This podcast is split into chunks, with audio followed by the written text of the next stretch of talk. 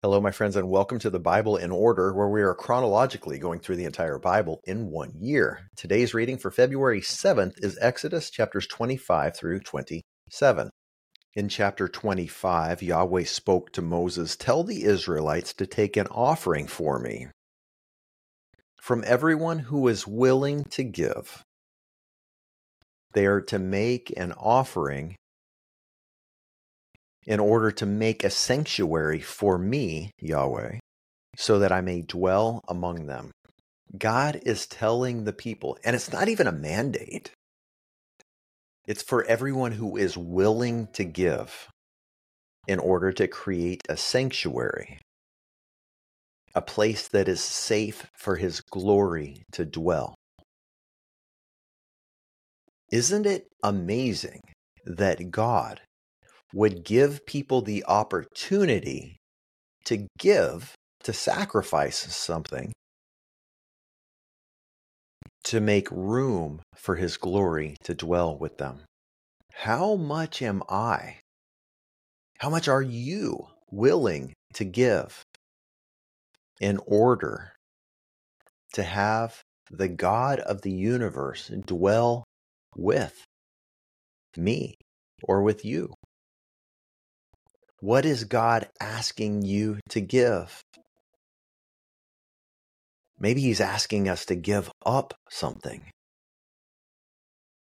to stop doing something, to stop spending our money on something, to stop putting something in our bodies like alcohol. Or sugar, things that aren't good for us, things that cloud our judgment.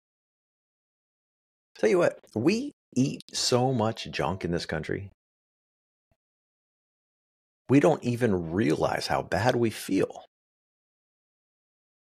Maybe God wants us to fast like a full on three day or seven day or 21 day or even a 40 day fast where we eat nothing at all and only drink water. So we sacrifice to make more of God's glory, more of God's presence dwell in us.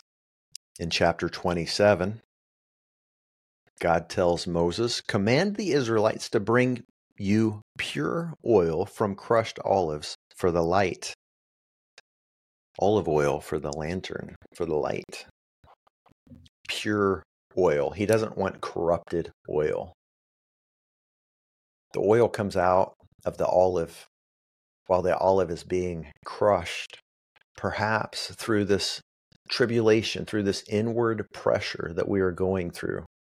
The Bible tells us to rejoice in our trials because they produce fruit. If we rejoice in them, let us rejoice in our trials. God, it is my honor to de- deny myself. It is my honor to deny myself, Father, in order to make room for you. Things to consider, a few thoughts that go through my head with today's reading.